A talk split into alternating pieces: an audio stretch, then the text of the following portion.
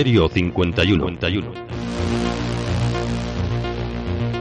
con David del Castillo.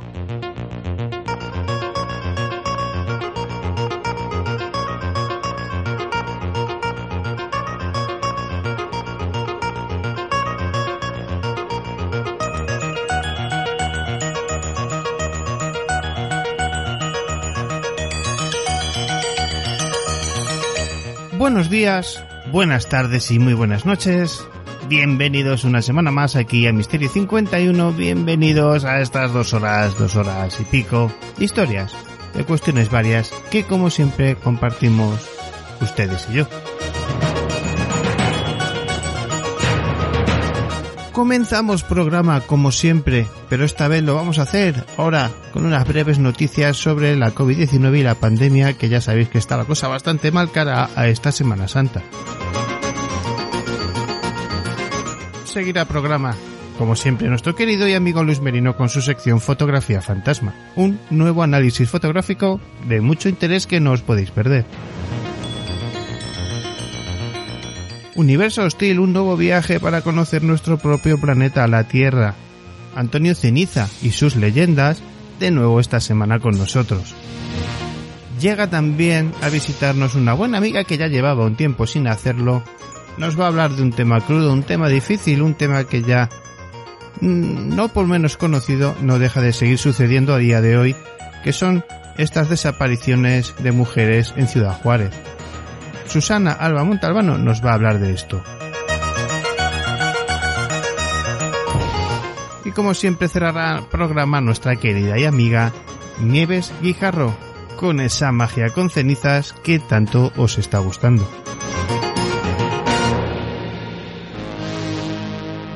Vamos con esas noticias COVID. Estamos en Semana Santa, como quien dice, vienen unas supuestas vacaciones y la cosa se complica bastante.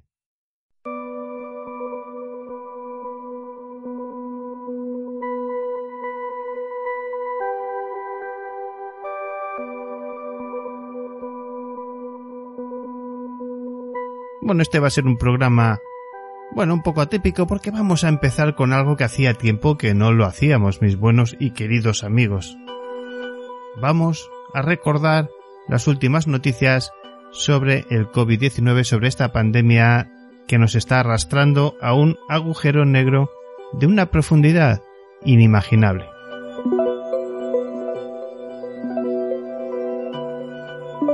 ¿Qué os parece si consultamos, por ejemplo, las de las últimas veinticuatro horas, por ejemplo, el día treinta más o menos, ¿vale? Día treinta del tres de dos mil veintiuno a las doce cincuenta y dos. Pues se daban cositas, pasaban cosas en el mundo, y un día como este pues llegaba yo y me ponía a revisar las noticias de la COVID diecinueve, sobre todo eh, por hablar con vosotros previo a estas vacaciones, que yo sé que muchos tenéis ganas de salir, sé que muchos tenéis ganas de estar con algún familiar, de pasar unos días que os dé el aire, de descongestionar, sobre todo los que podéis. Pero es que, mis buenos amigos, no se puede. Las cosas como son. Y bueno, aquí tengo una de las noticias, eh, por ejemplo, pues para que vayáis dando vuestra propia opinión. La O M S pide donación urgente de diez millones de vacunas para países aún sin dosis. Qué interesante es esto, ¿no? Que la O M S pida una donación urgente. Solo treinta y seis países en el mundo no han comenzado aún a vacunar a sus ciudadanos debido a la falta de dosis, señala el director general de la Organización Mundial de la Salud, Tedros Adhanom, quien pidió la donación urgente de diez millones de vacunas para asistir a esas naciones. Bueno, ¿qué queréis que os diga, mis buenos amigos? Que esto es un tema que ya tenía que estar solucionado hace bastantes meses. En España, el País Vasco cierra perimetralmente las localidades con una I A superior a cuatrocientos en Semana Santa. Esto no solo va a pasar aquí, ¿eh? Va a pasar en muchísimos más sitios. Sanidad notifica a última hora siete mil quinientos ochenta y seis nuevos contagios y quinientas noventa muertes por coronavirus. El Ministerio de Sanidad ha notificado hoy los siete mil quinientos ochenta y seis nuevos contagios y quinientas noventa muertes que os comentaba, y una incidencia acumulada que vuelve a crecer un día más y se sitúa en los ciento treinta y ocho casos por cada cien mil habitantes a catorce días. Cuidado con esto, amigos, cuidado con esto. Seguimos comentando noticias que se dieron ayer. Sanidad reporta quinientas noventa muertes más por COVID, una cifra de mediados de febrero. El Ministerio de Sanidad notificó quinientas noventa muertes más en veinticuatro horas, algo que no se alcanzaba desde la segunda semana de febrero. Como os decía hace un momento, siete mil quinientos ochenta y seis nuevos positivos, así como un nuevo incremento en la incidencia acumulada en catorce días por cada cien mil habitantes de cuatro puntos, hasta los ciento treinta y ocho.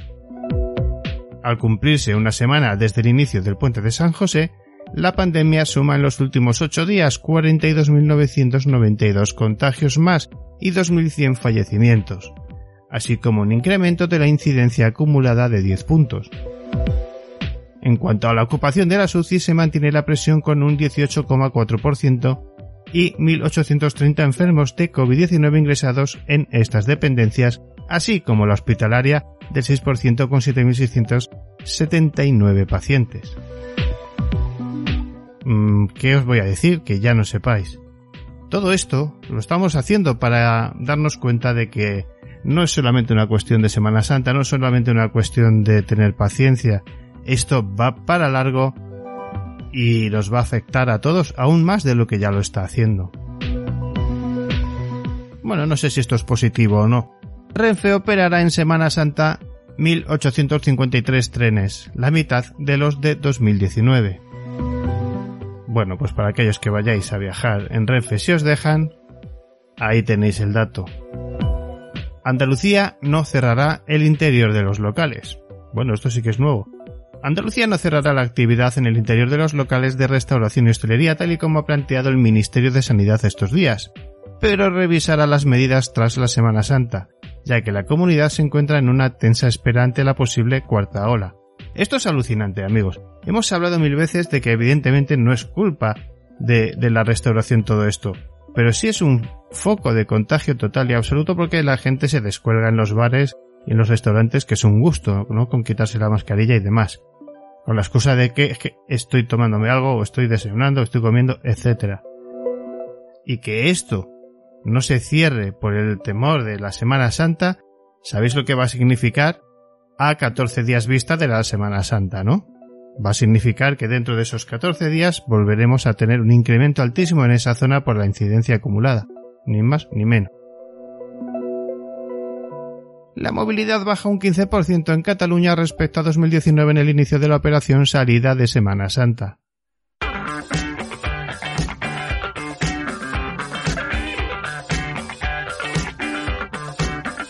Alicante limitará el acceso a las playas cuando se alcance el aforo. Esta es otra cosa igual, ¿no? Aforo en las playas cuando estamos como estamos. Mal asunto. Y este es un dato importante a tener en cuenta, ya que el país vecino está sufriendo una de las peores cifras de los últimos tiempos. Francia endurece los protocolos de cierre de aulas en las regiones de alto riesgo de coronavirus. Las autoridades francesas notificaron este viernes ochocientas noventa y siete muertes por coronavirus, con lo que se supera el umbral de los noventa y cuatro mil desde el comienzo de la epidemia, mientras el número de contagios se mantiene muy elevado y aumenta la presión en los hospitales. Cuidado con estos datos, que ya sabéis que van a afectarnos a nosotros a días pasados. Esos fallecimientos incluyen los trescientos tres que se produjeron en los hospitales en las últimas veinticuatro horas y quinientos noventa y cuatro en residencias. En este último caso solo se actualizan dos veces a la semana, los martes y los viernes. El tema del COVID en Francia está siendo brutal. En su web sobre la COVID, el gobierno francés precisó que de las noventa y cuatro mil doscientas setenta y cinco muertes acumuladas hasta ahora, sesenta y ocho mil doscientas setenta y seis corresponden a los hospitales y de veinticinco mil novecientas noventa y nueve a las residencias. Bueno, mis queridos amigos, hasta aquí las noticias breves sobre COVID de los últimos, vamos, más bien de las últimas veinticuatro horas, que no días. La cuestión es qué pasa con la gente, con las cabezas, cómo va eso de la depresión y la ansiedad. Creo que son efectos importantes que se están dando en la psicología del ser humano con esta pandemia. Un estudio del Colegio General de la Psicología de España concluye que la pandemia ha originado problemas psicológicos en la población por impacto de la COVID diecinueve. Los expertos apuntan a la depresión grave, ansiedad o una peor calidad de sueño, como algunos de los efectos más frecuentes.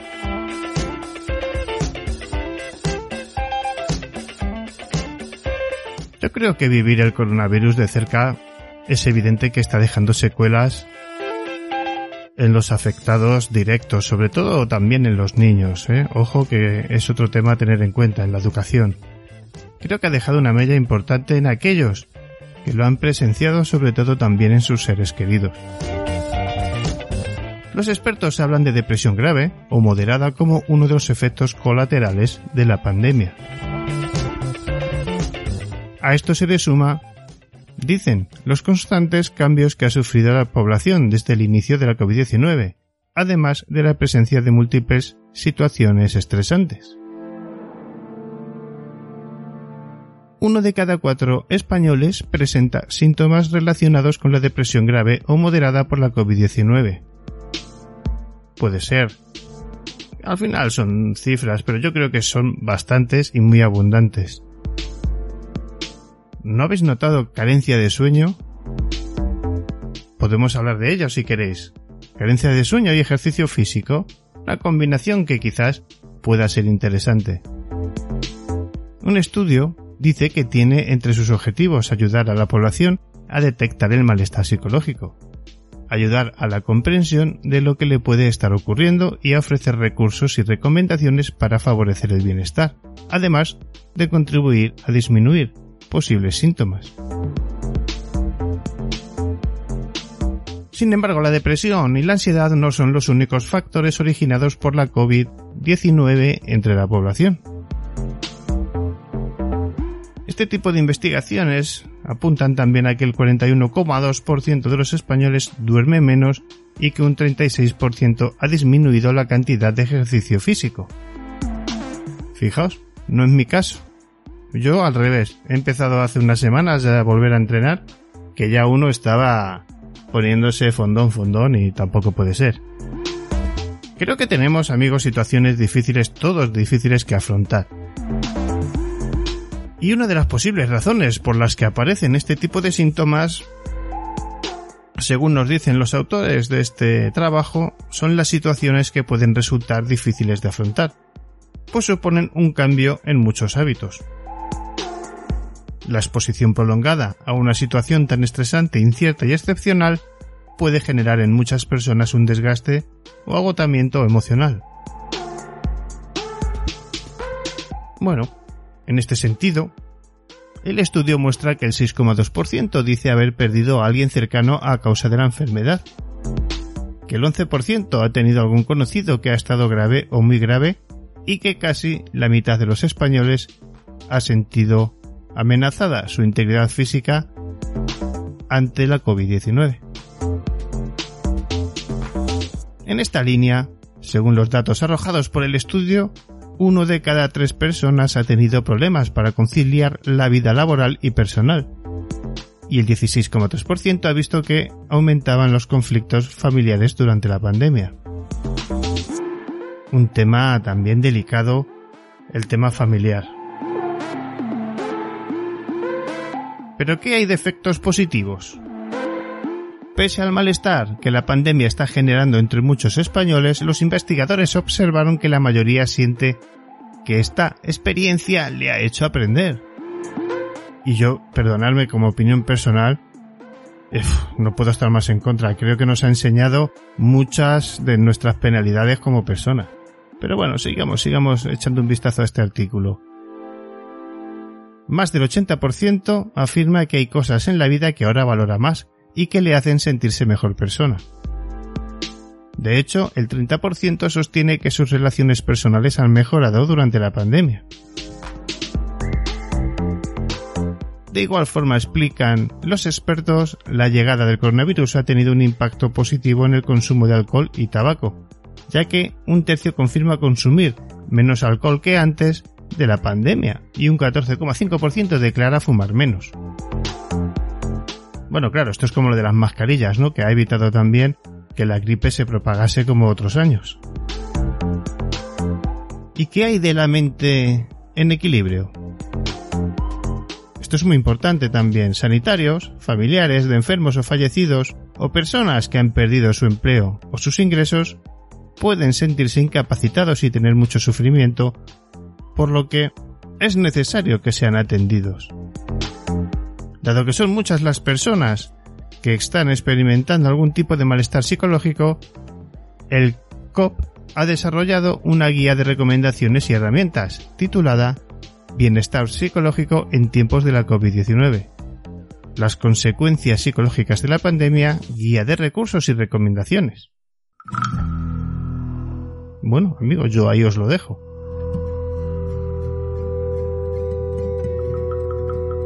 En ella se garantizan sus autores que se encuentran la información para ayudar a entender qué emociones y reacciones podemos estar experimentando en relación con la pandemia. Desde aprender qué son los pensamientos hasta identificar qué es lo que produce ese malestar y cómo solucionarlo. Ofrece también herramientas para manejar las emociones y contribuir a aumentar el bienestar psicológico. Bueno, yo espero que esta poca información que os estoy dando pues os sirva de algo. Vamos a terminar con el método imán. Tras esta charla, estas emociones que estamos viviendo y estas recomendaciones, pues los autores resumen esta guía con el método imán. ¿Qué quiere decir esto? I. Identifica en qué momento te encuentras. ¿Cuáles son las emociones, pensamientos y o conductas que te hacen sufrir y las que te ayudan? La M. Mantén tu atención en cómo gestionas tus recursos, en las cosas que sí puedes hacer en mitad de esta pandemia. A. Actúa y utiliza las estrategias que ya tienes o que has aprendido y que más te ayudan en tu caso. La N. No olvides pedir ayuda si lo necesitas.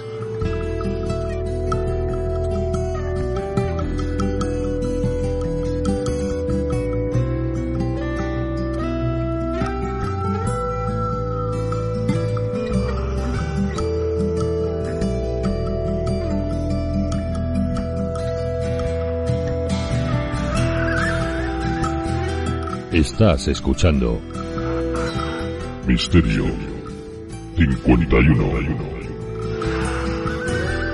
con David del Castillo.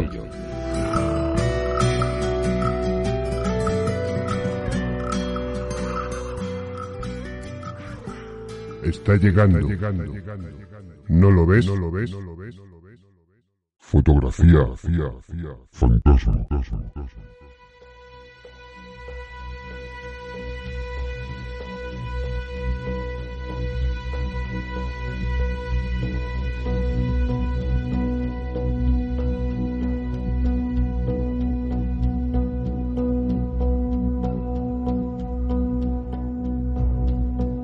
Buenas noches, David Castillo, y buenas noches a todos los radioyentes de Misterio cincuenta y uno. Bienvenidos, amigos y amigas, a Fotografía Fantasma, análisis fotográfico, fotografía que nos llegaba desde los Estados Unidos. La persona que nos la enviaba se llama Virginia R. Rochford, y bueno, nos enviaba esta fotografía. Ella pertenece a un grupo de investigación estadounidense y se encontraban exactamente en el sanatorio de Saint Albans. Ellos se encontraban investigando. Hay que decir que no es una fotografía como tal, más bien es el pantallazo eh, de, de la imagen de un vídeo, ¿vale? De una grabación de un vídeo, entonces no es igual que una fotografía. Y además tiene bastante mala calidad por el alto grado de pixelación. Y entonces eh, dice que de repente apareció ese humo negro que estáis viendo con una especie de dos ojos rojos. Además, ella nos indicaba, Virginia nos indicaba en el mensaje, que no es algo que haya aparecido únicamente y que lo hayan visto a través de la cámara de vídeo, ni mucho menos, que lo vieron todos en el aire, a una distancia más lejana, puesto que la cámara de vídeo estaba enfocando hacia esa puerta con un zoom bastante amplio, pero ese eh, humo negro surgió de la nada con esa especie de dos ro- ojos rojos y eh, igual que apareció, a los pocos segundos se desvaneció y desapareció.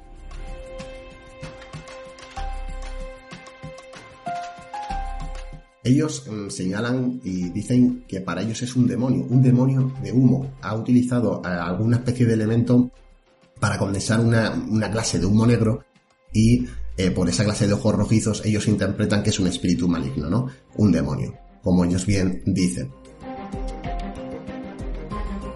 Bueno, en primer lugar hay que decir que por el alto grado de pixelación no todos los filtros van a valer y no va a ser del todo concluyente, puesto que es el pantallazo de una cámara de vídeo, aunque yo lo he comprobado, eh, no hay retoque fotográfico, es simplemente ese pantallazo. Y bueno, yo lo que veo aquí es lo siguiente según los filtros, los pocos que podamos meter. Podemos ver eh, que sí que tendría grados de transparencia, aunque también hay eh, ciertos grados de opacidad, sin contornos definidos, sin proyección de sombra. Efectivamente, hasta aquí va todo correcto. El problema es que tenemos un aporte lumínico, y no es el aporte lumínico eh, al que me refiero de la cámara de visión nocturna, que además estaba grabando con visión nocturna, que podemos ver eh, por esas tonalidades verdosas. Yo a lo que me refiero exactamente es que el aporte lumínico viene precisamente de los dos ojos rojos. Ahí hay un aporte lumínico. Esos dos ojos rojos no son exactamente dos ojos rojos. Para mí eh, tienen que ser dos clases de foco o algo parecido de luz de linterna que estuviera enfocando hacia ese lugar. El distanciamiento nos indica que ni siquiera está a la misma altura que el humo.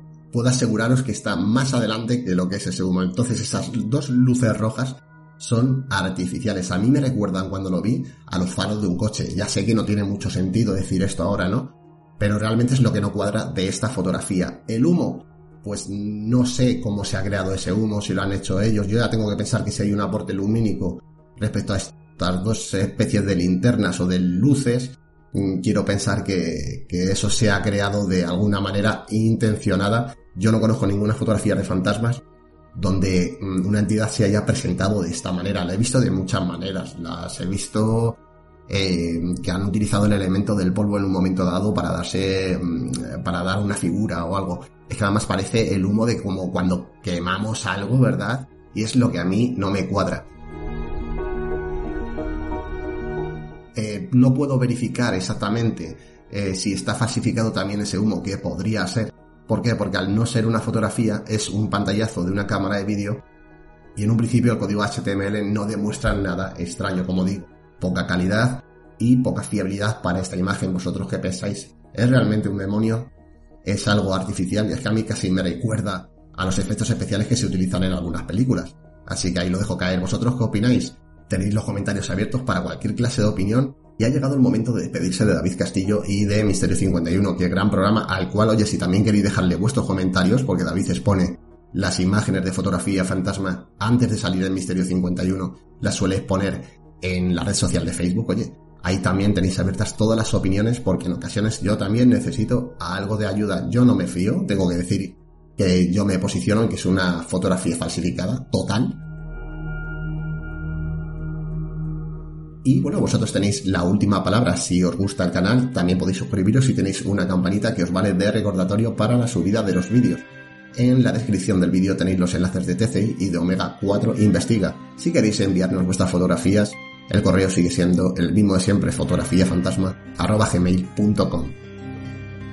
Y recordaros a todos que estamos en las redes sociales Facebook y Twitter, donde compartiremos estos vídeos que creamos y realizamos a través de YouTube. Muchas gracias a todo el personal y nos vemos muy pronto.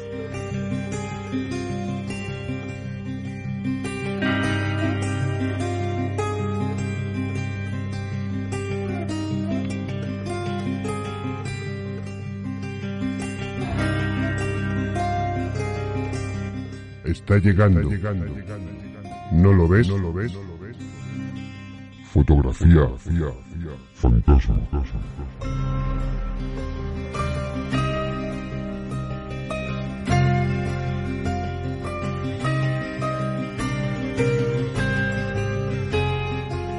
Hay personas que meten demasiado empeño, tiempo y dinero en falsificar pruebas, muchas de ellas fotográficas, referente al mundo del misterio.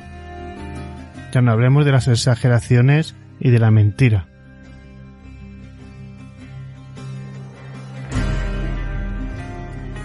No podemos dejar que haya grupos por ahí con una exhibición de exageraciones continuas de si el mal está aquí, el mal está allí, está en tal foto, está en tal casa, está en tal sitio, cuando no es así. Solo buscan likes, buscan algo de ruido en general y poco más. Pedazo de análisis, mi querido amigo Luis Merino. Muchísimas gracias por este análisis fotográfico. Nosotros continuamos.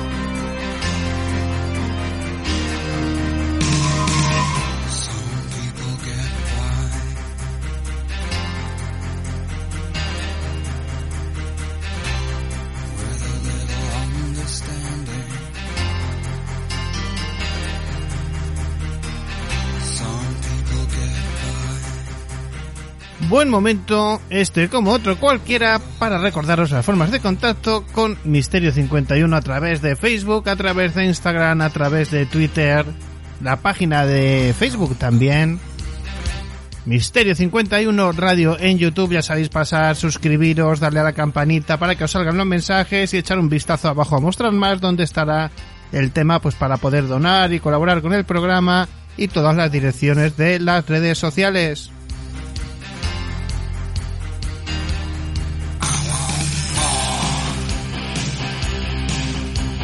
La dirección de correo electrónico, la de siempre, misterio cincuenta y uno contacto arroba gmail punto com.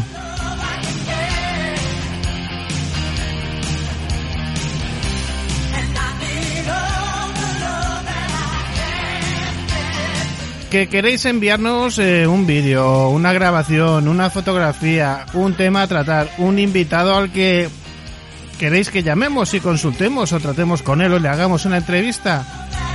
Pues las fuentes habituales, como siempre, repito, a través de Facebook, a través de Instagram, a través de Twitter, sobre todo, sobre todo a través del mail misterio cincuenta y uno contacto arroba gmail punto com.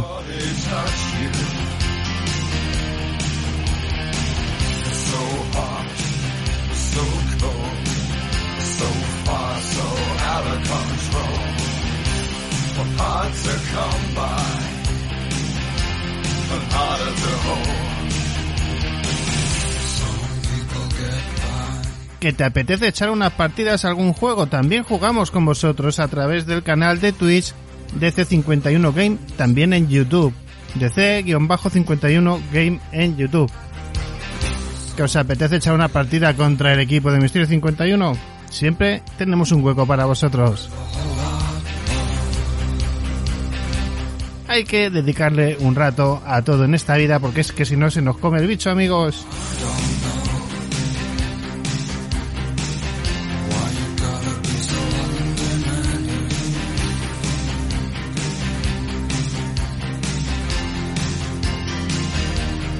Y no dejéis de pasar al canal de YouTube a suscribirse, Misterio cincuenta y uno Radio en YouTube.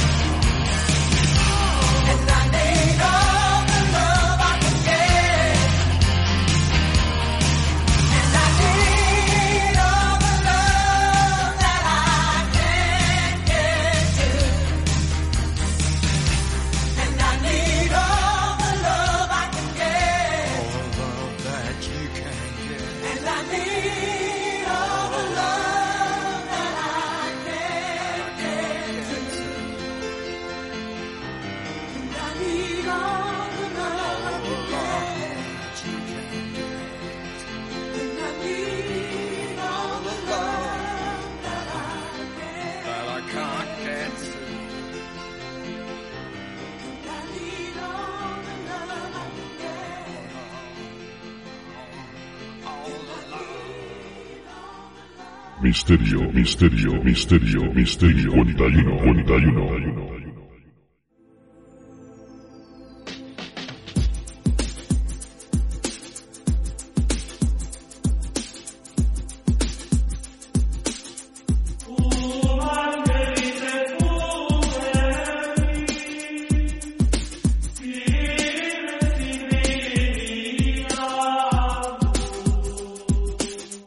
Comienza la sección que estudia el universo del que tanto queremos aprender.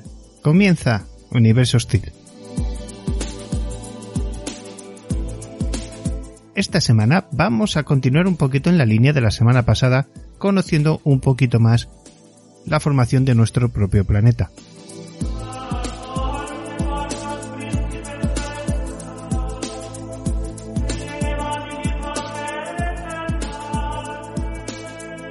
¿Os acordáis que también íbamos a ver un poco qué era aquello de la paleontología, la paleobiología?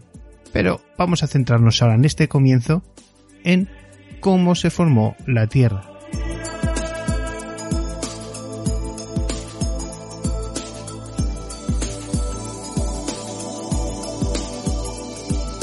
La Tierra que conocemos tiene un aspecto muy distinto del que tenía poco después de su nacimiento, hace unos cuatro mil cuatrocientos setenta millones de años. Entonces, era un amasijo de rocas conglomeradas cuyo interior se calentó y acabó fundiendo todo el planeta. Con el tiempo la corteza se secó y se volvió sólida. En las partes más bajas se acumuló el agua, mientras que, por encima de la corteza terrestre, se formaba una capa de gases, a la que llamamos atmósfera. Agua, tierra y aire empezaron a interactuar de forma bastante violenta, ya que, mientras tanto, la lava manaba en abundancia por múltiples grietas de la corteza, que se enriquecía y transformaba gracias a toda esta actividad.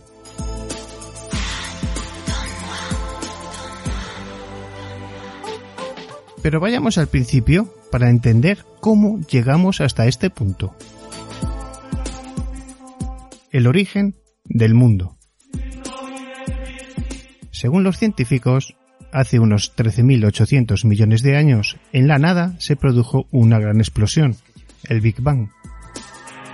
La fuerza desencadenada impulsó la materia extraordinariamente densa en todas direcciones, a una velocidad enorme, como la de la luz. Con el tiempo, y a medida que se alejaban del centro y reducían su velocidad, enormes masas de esa materia se fueron agrupando y condensando para formar, más tarde, las galaxias. No sabemos qué ocurrió en el lugar del universo que ahora ocupamos durante los primeros nueve mil millones de años. Si hubo otros soles, otros planetas, espacio vacío o simplemente nada. Hacia la mitad de este periodo, o quizás antes, debió formarse una galaxia.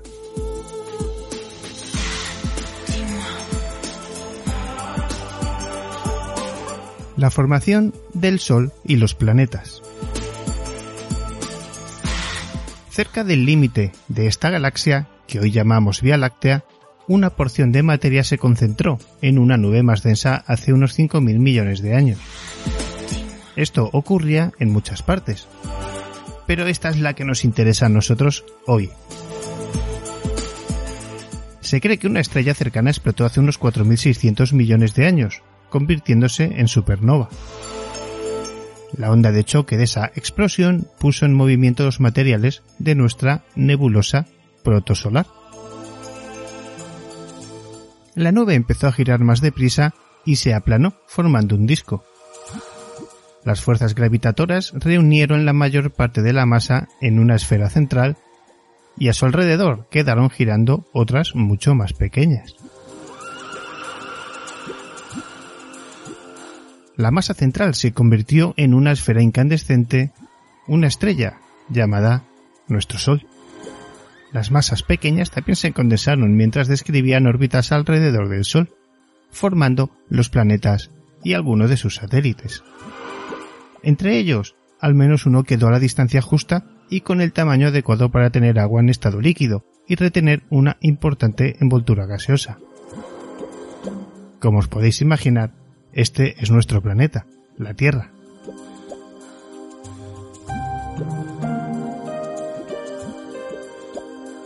Sólido, líquido y gaseoso. Después de un periodo inicial en que la Tierra era una masa incandescente, las capas exteriores empezaron a solidificarse, pero el calor procedente del interior las fundía de nuevo. Finalmente la temperatura bajó lo suficiente como para permitir la formación de una corteza terrestre estable. Al principio la Tierra no tenía atmósfera, y por eso recibía muchos impactos de meteoritos.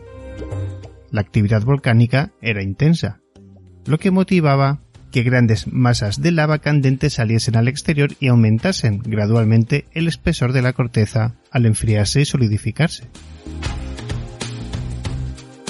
Esta actividad de los volcanes generó una gran cantidad de gases que acabaron formando una capa sobre la corteza.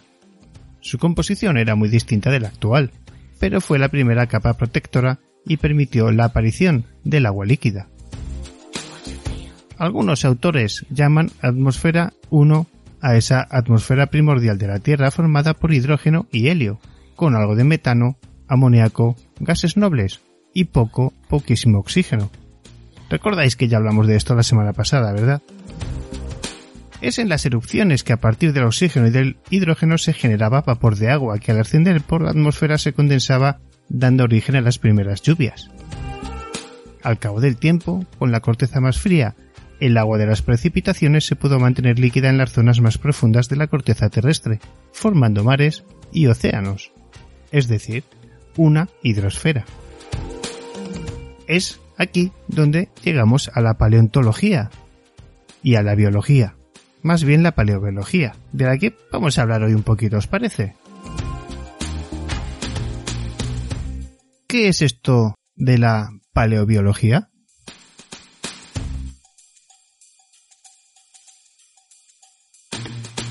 Uno de los errores comunes entre los amantes de los dinosaurios es confundir el término paleontología con el de paleobiología, lo cual es un error, porque se tratan de disciplinas diferentes. Vamos a repasar un poco exactamente en qué consiste la paleobiología. Como hemos dicho, la paleontología y la paleobiología son dos disciplinas muy cercanas. Mientras que la paleontología es el estudio de seres orgánicos que vivieron en épocas geológicas pasadas, la paleobiología se encarga de extraer la información biológica de ese organismo. Es decir, esta ciencia es la encargada de estudiar los procesos puramente biológicos de los organismos prehistóricos, y se centra, tal y como decimos, exclusivamente en la parte más biológica, como puede ser el crecimiento y desarrollo natural de dichos organismos, alimentación, comportamiento social, etcétera. Por lo tanto, la podríamos calificar como la biología de la paleontología.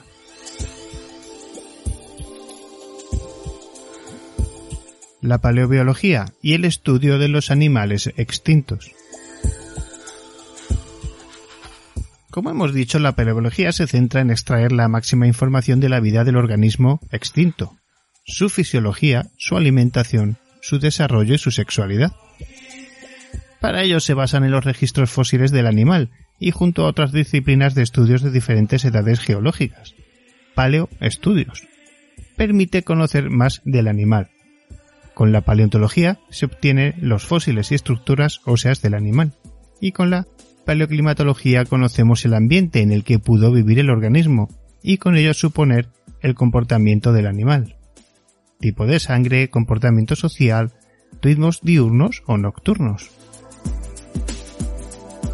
Yo sé que esto no parece un universo hostil habitual, amigos, pero si conocemos un poquito cómo estudiamos y qué tipo de ciencias practicamos para el aprendizaje de lo que sucedió en este planeta, probablemente será como lo hagamos el día que viajemos ahí fuera.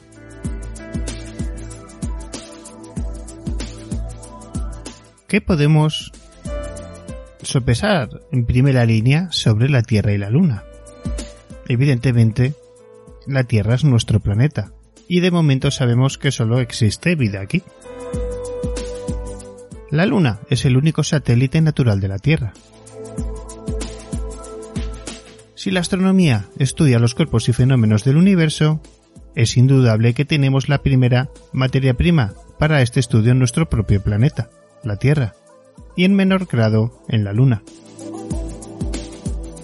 Los conocimientos sobre nuestro planeta y su satélite natural superan en mucho a los que tenemos sobre el resto del sistema solar y el universo. De hecho, el estudio de la Tierra supera los límites de la astronomía y abarca muchas otras ciencias, como estábamos empezando a tocar, ¿verdad? La geología, la geografía, la física, química, meteorología, biología, ecología y un largo etcétera. El estudio de todas estas ciencias se llama a menudo educación ambiental. En esta sección no pretendemos abarcar todos los frentes, pero sí ofrecer una visión suficientemente amplia de la Tierra como planeta, ya que, mis queridos amigos, este es un sitio sobre astronomía, sobre aprendizaje, sobre universo, sobre creación, sobre destrucción, por eso lo llamamos Universo Hostil, y vamos a estudiar los planetas, el universo y, como no, la Tierra. Algunos los haremos mejor que otros, evidentemente, pero sacaremos la información y la compartiremos con vosotros.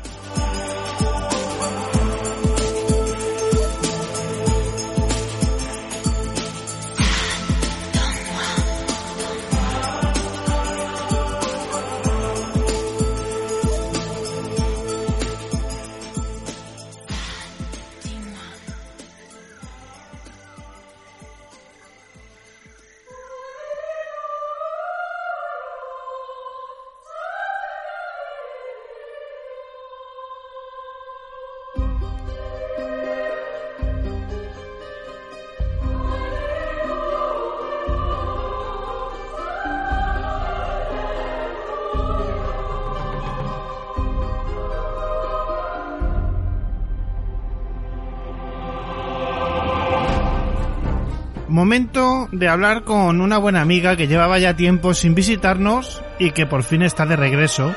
Un tema muy duro, un tema complicado, un tema difícil: las desapariciones de Ciudad Juárez. Algo que ya vimos hace años y que de verdad sigue pasando.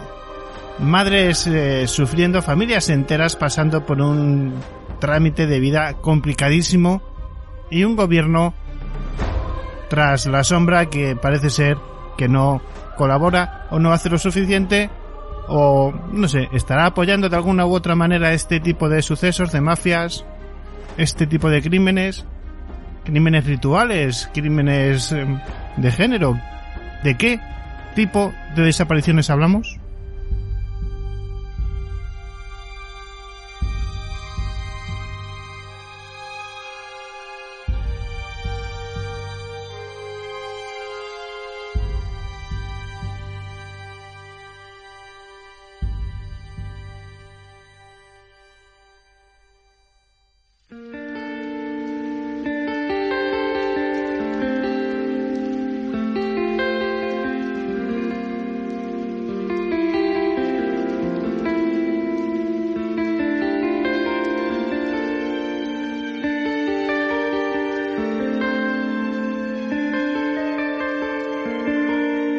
En cualquier ciudad del mundo, una mujer puede ser raptada y asesinada. Las personas que disfrutan del sufrimiento ajeno se encuentran por todas partes, integrados en la sociedad y sin levantar sospechas. Bueno, mis queridos amigos, vamos a hablar con una buena amiga, Susana, que lleva ya tiempo aquí escondida y que no quería salir. Ya está aquí de vuelta. Susana, ¿cómo estás? Muy buenas tardes, noches. Bienvenida de nuevo a Misterio cincuenta y uno, tu casa.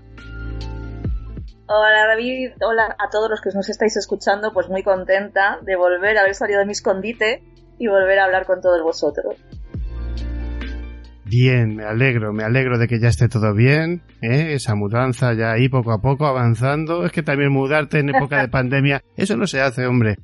Es que me gusta complicarme la vida, entiéndelo. Eso es, eso es. Bueno, pues sí que te complicas la vida cuando vas a tratar un tema como este. Así empezaba el reportaje que tenéis aquí, mis buenos amigos de YouTube, lo podéis ver.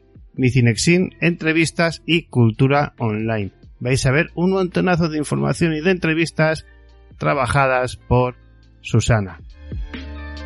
Y en este caso, pues, eh, bueno, es un tema que yo ya había seguido hace años, porque esto no es nuevo, pero sí que es cierto que sigue ahí, sigue sucediendo, sigue pasando, y hay, hay mucho sufrimiento alrededor de estas desapariciones.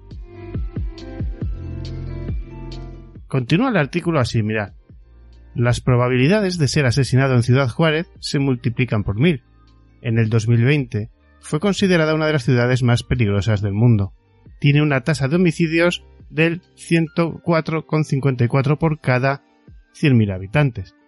Los cárteles de la droga están haciendo estragos en la ciudad, y desde los años noventa los feminicidios se han convertido casi en algo siniestramente cotidiano.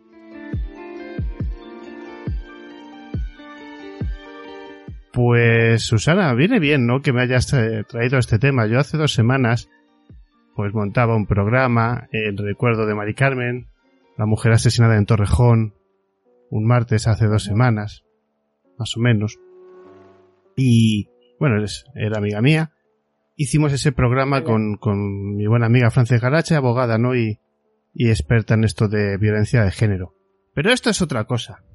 Esto no tiene casi... Sí que es cierto que de este tipo de asesinatos hay una mezcla de todo tipo, pues, ¿no? Desde violencia de género como tal, hasta envidias, hasta brujería encubierta, en fin, hay un sinfín de cosas que yo creo que nos vas a desgranar poquito a poco. Pero para empezar, Susana, ¿por qué te metes en, a investigar este tipo de, de asesinatos o desapariciones? Eh, más que investigar, yo lo que quiero es divulgar, es que no se olviden. Porque además también parece que ahora con el tema de la pandemia, que es grave, obviamente estamos como estamos todos, parece que se olvidan todas las demás historias que están sucediendo en el mundo. Y no, eh, por ejemplo en Ciudad Juárez sigue muriendo eh, chicas, prácticamente son niñas, eh, porque no, no son mucho más mayores de veinte, veinticinco años. Eh, es, y parece que, que si nos callamos todos y lo olvidamos, estamos facilitando el trabajo del asesino. Yo empecé a ver muchas cosas, a leer cosas sobre este tema de, de los feminicidios en Ciudad Juárez, y me pareció que era una historia que no se tiene que olvidar nunca. Eh, digamos que también es algo que quiero ir em, empezando a meter en mi, en mi revista, ¿no? Temas que tengan que ver con, con, con la crónica social, con lo que está sucediendo en el mundo, además de la cultura. Y esa fue la razón, ¿no? El, el querer aportar mi granito de arena, que yo ya sé que es muy pequeñito, muy, muy pequeñito, pero como me dijo la periodista eh, Diana Washington Valdez, que escribió Cosecha de Mujeres hablando sobre este tema, una de las personas que más sabe sobre el tema del feminicidio y que más se ha arriesgado, eh, por poquito que sea, cuando se hable de ello siempre estamos ayudando a las familias de las víctimas y a que la memoria de las víctimas no se olvide. Ciudad Juárez se encuentra en el estado de Chihuahua, es una urbe fronteriza con los Estados Unidos que antes de vivir estos años oscuros y de terror tuvo su época dorada, cuando la ley seca imperaba al otro lado de la frontera, que esto, bueno, esto fue muy famoso y también hubo una de contrabando brutal. Muchos estadounidenses cruzaban Río Bravo para ponerse tibios de alcohol y diversión. El Hollywood más glamuroso pasó noches memorables allí. Era un lugar tranquilo y divertido que gozaba de buena salud. Bueno, en este caso, tú ahora vas con el coche por una de las avenidas centrales de Juárez y solo vas a ver locales cerrados, que son las imágenes que yo he conseguido ver en varias ocasiones. Españoles que residen allí o empresarios viven en centros muy localizados, con seguridad muy alta. Eh, pero este, este tipo de desapariciones, Susana, se llevan dando ya unas cuantas décadas. Y al final uno no sabe si, si hay algo más allá del, del, del asesinato puro y duro, y estamos hablando de un, ase, de un asesinato ritual encubierto. Yo creo que hay un poco ahí de todo. Cuéntanos un poco cómo empieza esta historia para ti. Eh, el, eh, sí, obviamente eh, eh, asesinatos, asesinatos hacia eh, agresiones hacia la mujer, asesinatos siempre ha existido, ¿no? Pero lo que sucede en Ciudad Juárez es algo absolutamente excepcional y empieza a suceder de manera cotidiana, tristemente y siniestramente cotidiana, a partir del año noventa y tres, que es cuando se aprueba el, el Tratado de Libre Comercio de, de, de, de, de los países norteamericanos de México, Canadá y Estados Unidos, eh, y entra en vigor en el noventa y cuatro, pero a partir del noventa y tres es cuando empiezan a existir, empiezan a surgir, a aparecer estos asesinatos. Que dirás tú, ¿qué tiene que ver? Bueno, pues parece ser que sí, que tiene que ver. ¿Por qué? Porque con, con este tratado eh, muchas multinacionales, muchas grandes eh, eh, industrias, empresas, eh, decidieron eh, colocarse en, en, la, en el, no me sale ahora, en, en la frontera con los Estados Unidos al lado de México, eh, lo que se llaman maquiladoras, que es, eh, que es como llaman los mexicanos a las fábricas, y decidieron empezar a construir maquiladoras a mansalva ahí porque, claro, les salía mucho más económico el, el, el producir desde, al, desde el otro lado del Río Bravo que desde Estados Unidos o Canadá. Bien, por un lado tenemos que empieza a haber una estructura industrial que empieza a moverse, empieza a crearse mucho, mucho eh, empleo en Ciudad Juárez, en todas esas ciudades pero que, hay, que son eh, que lindan con la, con la frontera, pero sobre todo en Ciudad Juárez. Y esto hace que vengan muchísimas familias de otras zonas de México que están pasándolo muy mal, eh, que prácticamente viven en la miseria, a intentar encontrar un futuro mejor en Ciudad Juárez. Esto por un lado, ¿no? Eh, esto hace que además vengan muchísimas más mujeres. Porque las maquiladoras ya eh, eh, hacen correr la voz que prefieren que trabajen mujeres a hombres en estas fábricas, según ellos, porque las mujeres son más dóciles, son más fáciles de llevar y entonces van a protestar menos y la van a liar menos que si trabajan hombres. Esto por un lado. Y por otro lado, el narcotráfico en esa zona empieza a reestructurarse de una manera más fuerte, diferente, también gracias a esto del libre comercio. La droga que viene de Colombia y otras partes eh, de Sudamérica Eh, pasa por allí y de allí a la frontera y a otros puntos del mundo, ¿no? Entonces los eh, cárteles de la droga de la zona empiezan a hacerse muy fuertes. Todo esto eh, crea un caldo de cultivo en el que comienzan a producirse asesinatos, eh, pero casi a diario. Mujeres con unas características físicas muy parecidas, entre quince, veinte, veinticinco años, todas, todas pertenecen a la clase social más pobre que peor lo está pasando en esa zona, y las investigaciones eh, cuando se empiezan a pedir eh, eh, quién es los culpa- quién es el culpable, qué está pasando, las investigaciones brillan por su ausencia. La policía prácticamente no investiga eh, y siempre, siempre que las familias van a denunciar la desaparición de, de, de una de las mujeres de su casa, les dicen que se habrá ido con un novio, se habrá ido con un novio y que ya volverá. Esa es la respuesta que les dan a todos. Entonces, el caldo de cultivo es ese, a partir del año noventa y tres noventa y cuatro hasta el día de hoy, que no ha parado, que no ha parado. Son eh, los cuerpos de, de estas mujeres que, que desaparecen, algunas no han aparecido, a día de hoy no han aparecido, y otras, la gran mayoría, aparecen en zonas Eh, desérticas, ¿no? Como el Cerro Negro, eh, eh, el Campo Algodonero, el Cristo Negro, el Lote Bravo, todos estos sitios que son muy alejados, que es puro desierto. Ahí es donde aparecen, a veces aparecen los cuerpos porque están a la vista y otras veces por pura curiosidad. También a partir de eh, este Susana, momento... Sí, dicen que hay algunas madres que ya saben cuando desaparece una de, hija de cualquiera, que salen en grupo a buscarlas, ya saben sobre qué zonas tienen que ir, que son zonas, como tú dices, desérticas, porque aparecen restos, así como el que se encuentra una piedra por el camino, pues ellas ya saben más o menos por dónde, desgraciadamente, buscar, y muchas veces se encuentran restos que no son de sus hijas o son de otras, pero, pero que aparecen así de así.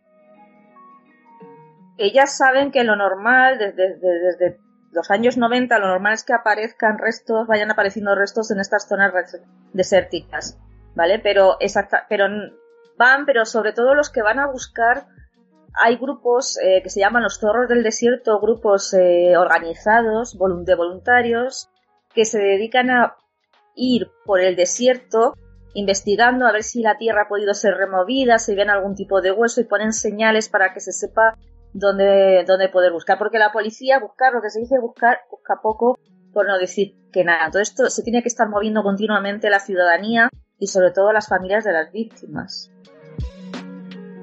Bueno, ya sabemos cómo es en México en, en determinadas circunstancias, ¿no?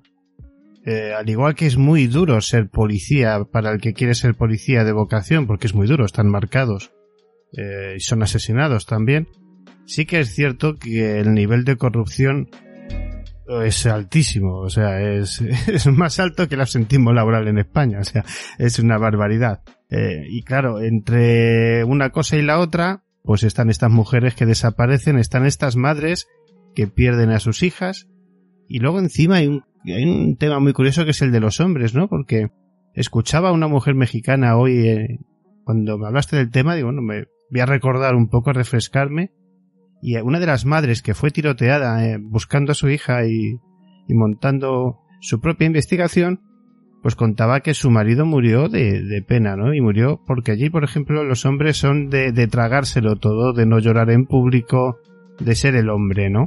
Y, y este hombre muere de tristeza, ¿no? Entonces no solamente perdió a su hija, esta señora no solamente fue tiroteada, sino que también perdió a su marido, ¿no? Entonces la situación es muy grave porque son muchísimas, ¿no? Son miles. Sí, sí, son, son, son miles de, de mujeres las, las ya desaparecidas, y respecto a esto que, que, que tú estás contando, evidente, efectivamente eh, destruyen completamente a la familia cuando ocurren eh, estas cosas.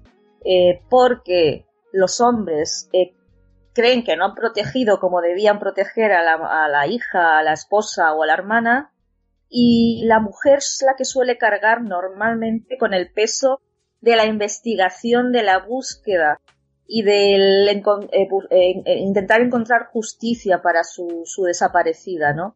Y sí ha habido casos, sí ha habido bastantes casos donde uno, de, sobre todo el hombre, muere, pero suelen morir de, de una enfermedad, pero yo creo que posiblemente mueran de pena y de dolor y se queden ellas solas y que toda la familia se destruya, ¿no? Porque ya no solamente que ha desaparecido un familiar, ya no solamente que te den unos restos que a lo mejor no son los restos de tu hija o de tu hermana o de tu mujer, porque ahí te dan lo que encuentran y veremos si es tu familiar o no es tu familiar, sino la pena de que no paga nadie, de que nadie paga por eso que está pasando, de que el culpable del asesinato de tu, de tu familiar mmm, nunca va a estar entre rejas, nunca.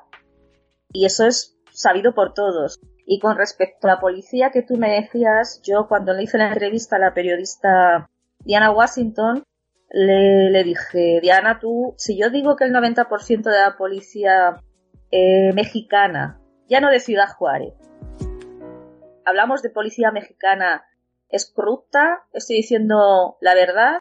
Y me dijo, sí, lamentablemente estás diciendo la verdad. Obviamente hay policías, esto hay que dejarlo muy claro, sí hay policías que quieren ser honestos, que quieren investigar, que quieren acabar con los culpables, pero son despedidos o son silenciados de una o de otra manera.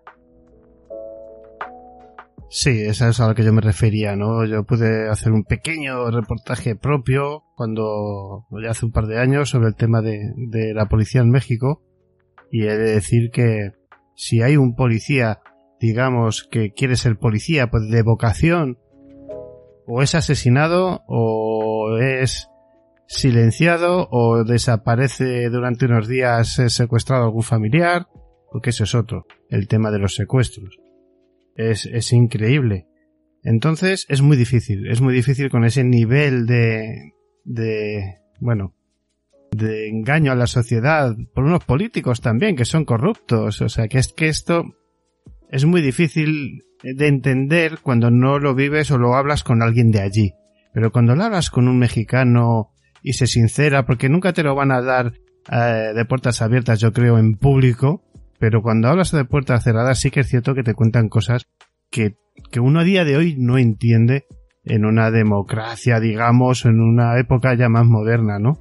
Yo tengo aquí una anotación que creo que también es importante porque no solo estamos hablando de violación, Estamos hablando de asesinatos rituales, ¿no? También por parte de los cárteles de la droga para... Eh, es que no recuerdo bien el fundamento. Yo sé que se hacían asesinatos rituales como para sí. engañar a alguien o meter miedo o que sea todo mucho más exagerado y no, que puedan si seguir... Quiere... Si quieres te comento, a colación de esta pregunta que tú me haces, las líneas de investigación que se es. tienen hoy en día. No por la policía, sino sobre todo por la gente que realmente ha investigado lo que está sucediendo en Ciudad Juárez, periodistas, investigadores del F B I que han ido allí.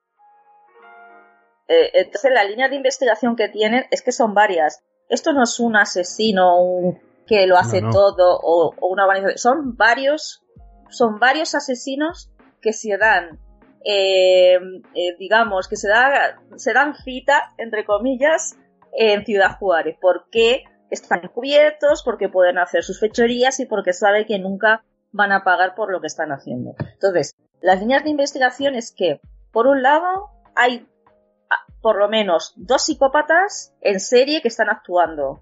Dos o más. Quiere decir que, si, que es un poco el efecto llamada, que si uno dice, uy, ¿sabes que en Ciudad Juárez están matando mujeres y que además no se investiga y que además eh, no te va a pasar nada? Pues me voy a Ciudad Juárez a asesinar. O sea, por un lado, eh, dos o más asesinos en serie que están actuando. Por otro lado, siempre, siempre, siempre está ahí latente la violencia intrafamiliar. Eso es obvio, pero no es lo más, que es lo que quiere dar a entender eh, la judicatura, ¿no? Que es que todo, todo, todas las muertas son por, por, por violencia de género. Me equivoco mucho si digo claramente que están ocultando asesinatos rituales y están ocultando tráfico de órganos desde un gobierno... Pero es que si... Sí, ¿no? Yo te lo cuento porque es, eh, para que sepas cómo es, cómo es, cómo es la historia. Es que no solamente es eso. Es que son todos estos asesinos los que están actuando. Son violencia intrafamiliar, son, eh, son dos o más psicópatas, son los cárteles de la droga que secuestran y asesinan, por un lado, por una cuestión de asesinatos rituales de empoderamiento. Es una manera de adquirir, eh, digamos que es como un poco sacrificios a, a, a un dios negro, ¿no? Una manera de empoderarse, una manera de, de, de adquirir fuerza, que ellos consideran que de esta manera se adquiere fuerza, cogiendo a una mujer joven, haciéndole de todo y asesinándola. De hecho, la, muchas de ellas han aparecido con un con una señal en forma de triángulo en la en la espalda. Eh, y luego, por otro lado, por otro lado están los copycats, que son gente que está al otro lado de la frontera, asesinan mujeres y como si fuera un vertedero las tiran a Ciudad Juárez. Es así de triste. Y por otro lado, también organizaciones eh, eh, criminales que se dedican al, al rapto y venta de órganos. Es que por eso no te puedo decir, es que es esto, no. Son muchas cosas, son muchos asesinos y es mucha criminalidad la que se da, la que se, se, se, se, da, se, se encuentra en Ciudad Juárez. Es como una convención de, de asesinatos, de asesinos. Se produce de todo, pero porque están tapados, por, porque no, nunca van a investigar. Y porque la policía de Ciudad Juárez presuntamente también es cómplice. Eh, muchas muchachas pasan la frontera hacia Estados Unidos. ¿Cómo puede pasar un coche la frontera sin ser investigado, sin decirle que se paren, sin abrir las puertas del coche? Algo tendrá, ¿no? ¿Por qué? A lo mejor porque es un coche de la policía oficial. No lo sabemos. Eh, eh, o sea, por eso te digo que se producen, eh, se, se dan muchos puntos oscuros en Ciudad Juárez y muchas mujeres son asesinadas para todas estas cosas que te estoy comentando, ¿no? Y por este tipo de asesinos que te estoy comentando. O sea, que se da, digamos, el caldo de cultivo perfecto para que todo aquel que económicamente eh, se lo pueda permitir y quiera asesinar, pues sea un buen sitio para irse.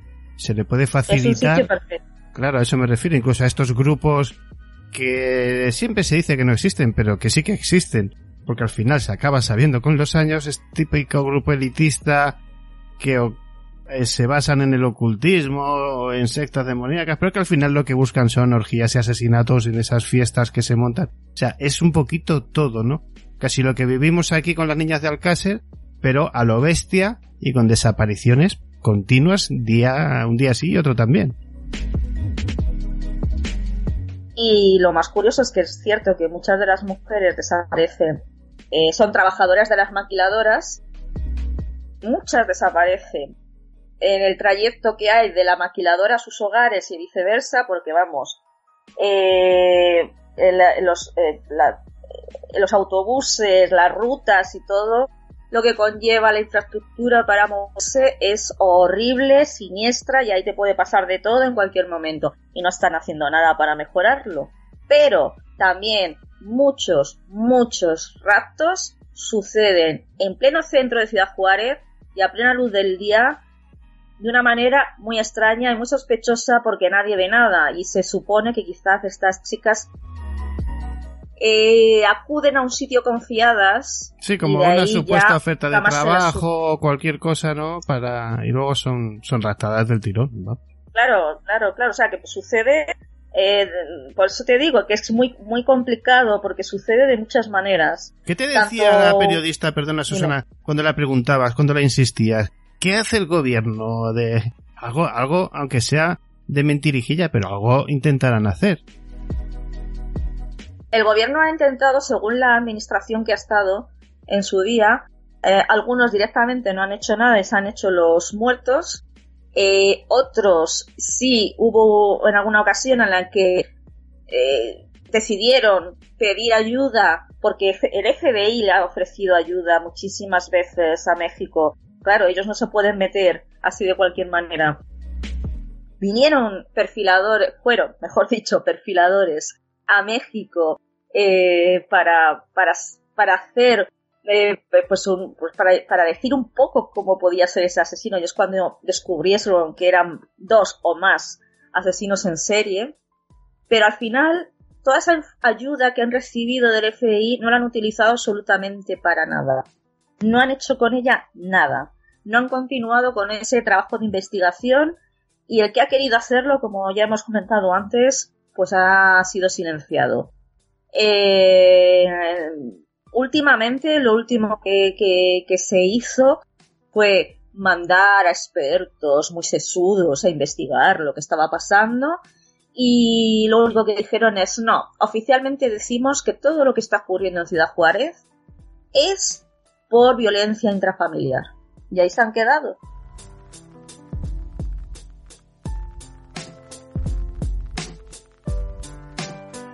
Continúa una parte de tu artículo como diciendo los cabeza de turco, ¿no? Como decías, tras una férrea presión internacional para que los feminicidios fuesen investigados en mil novecientos noventa y seis, la policía juarense detuvo al, eh, al egipcio Sharif Sharif. El egipcio tenía antecedentes por violación, por esto había decidido mudarse de los Estados Unidos a Ciudad Juárez. Pero bueno, eh, haciendo un kitkat aquí. ¿Cómo se puede pretender detener a una persona cuando esto lleva pasando años y se ve, y ha habido de todo? Desde eh, que cuando digo asesinatos rituales, es que se sabe que se cortaban pechos, faltaban miembros, se hacían determinadas cosas. Esto no es cuestión de que un asesino salga a la calle y mate a quince personas en un mes. Esto no es así. Claro, pero es que ellos tienen respuesta para todo. Claro. Decidieron hacer algo... Decidieron hacer algo porque ya empezaron la Amnistía Internacional, muchos, muchos, el mundo de la cultura de Estados Unidos, muchos actores empezaron a moverse y a apoyar muchísimo la causa. Entonces, como el ojo internacional de repente estaba ahí puesto, dijeron: aquí tenemos que conseguir unos, unos asesinos para que nos dejen en paz, y que todo esto de, del gato pardo, de que para que todo, algo tiene que cambiar para que todo, para que nada cambie, ¿no? Pues una cosa así.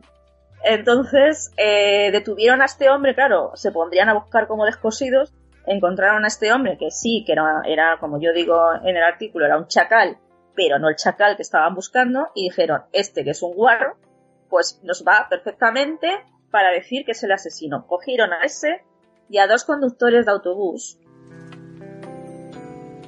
porque sí se, se piensa que hay conductores de autobús que tienen que ver con los ases, con los raptos que se, que se llevan a las chavalas y nunca más aparecen, pero cogieron a estos dos porque dijeron, pues estos dos mismos, ¿no? Pero que fue tal cual. Eh, ¿qué, qué, ¿Qué pasó? Bueno, pues que fueron, eh, pues bueno, fueron vapuleados, fueron torturados, supuestamente torturados. De hecho, tuvieron, firmaron la confesión para que les dejaran de torturar. Esto es lo que contaron los detenidos y fueron condenados. Fueron condenados. Eh, el tema es que eh, el abogado que les tocó a los conductores de autobús eh, consiguió sacar a uno, ¿no? Y que se y que se dijera que era completamente libre, pero al otro, que se llamaba el Foca, murió murió sospechosamente estando en custodia policial. Vaya. Después, cuando pasó el tiempo, se dijo, no, no, oye, ¿sabes qué? Que no tenía nada que ver este hombre. No hay ninguna prueba que sostenga que este hombre tuvo nada que ver. El egipcio eh, acabó en prisión, el Sharif Sharif, pero eh, y, y ocurrió algo muy, muy, muy, ¿cómo te diría yo? Muy grotesco, ¿no? Porque seguían asesinando mujeres, seguían apareciendo cuerpos, seguían desapareciendo. Entonces la gente decía, pues, si este señor está entre rejas, ¿cómo es posible? ¿Tú sabes qué dijo la policía? Dijo, ah, es que este señor es el cabecilla de una banda de mafiosos llamada Los Rebeldes y él desde la cárcel les dice que tienen que seguir matando. Cuando el abogado de Sharif Sharif estaba a punto de conseguir la libertad del egipcio, murió sospechosamente de un ataque cardíaco en la cárcel. Y el abogado que consiguió sacar a los dos conductores de autobús fue tiroteado poco después, en un encuentro con la, con la policía, porque la policía dijo que le había confundido o que habían creído que sacaba un arma, pero en realidad fue emboscado.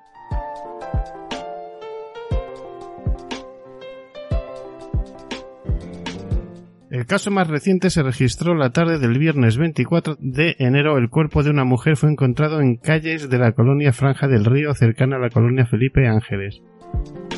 Los muertos de Juárez. Bueno, es que se acumula una cantidad, Susana, que yo no sé lo que te diría la periodista, pero tiene que haber... Esto me recuerda a aquel movimiento de madres de cuando Pinochet, pero más a lo bestia todavía. Las madres, eso, las familias en general... Todos los eh, primeros jueves de mes hacen, eh, hacen manifestaciones para que no se olviden sus casos y, y el de todos los casos eh, que van sucediendo, desgraciadamente. Eh, intentan hablar todo lo que pueden del tema, toda la difusión que se haga es poca. Ponen cruces rosas con fondos a negros en las zonas donde son encontrados los cuerpos, las pintan, las tallan para que no se olvide. Son muchas asociaciones de, de, de familias que, que se han unido y que se lo ponen muy difícil, que son amenazadas de muerte. Tú bien has contado antes que hubo una eh, que fue tiroteada, pero como ella muchas otras, ¿no? O sea, se lo ponen muy difícil, pero son mujeres, sobre todo mujeres que no se paran y que continúan hablando y hablando del tema, manifestándose para que esto tenga... alguna salida, se ve alguna, al, al, por poco que sea un poquito de luz. ¿Y qué futuro? ¿Qué futuro te, te diría que le espera la periodista a esta ciudad? Porque bueno, México es muy grande y, y pasarán más cosas, pero ¿qué futuro le esperan a estas personas? Porque esto va a seguir y sucediendo y como se ve sin ningún control. Bueno, eh, yo le pregunté exactamente lo que tú me estás diciendo a Diana eh, sobre, bueno, qué piensa ella que puede suceder en el futuro. Ella considera que es bastante imposible que, que alguna vez paguen. Mientras estén vivos, los culpables no van a pagar. Quizá cuando estén muertos se sepa que eran ellos y que era lo que hacían. Eh, dice, me dijo que posiblemente tenga que pasar una o dos generaciones para que la corrupción en México eh, se acabe y se pueda eh, difundir, dar a la luz eh, todas las cosas que, que están sucediendo ahora y que están siendo tapadas. Y me dijo algo eh, muy especial, ¿no? Dijo, yo no creo que aquí, que nosotros podamos hacer nada, pero sí creo en la justicia divina y yo sí pienso que allí van a pagar, porque ella es una mujer creyente y considera que la justicia divina sí se va a encargar de ellos, pero lo que es la justicia humana es bastante complicado que se que haga cargo de, de, de que paguen los asesinos de estas mujeres.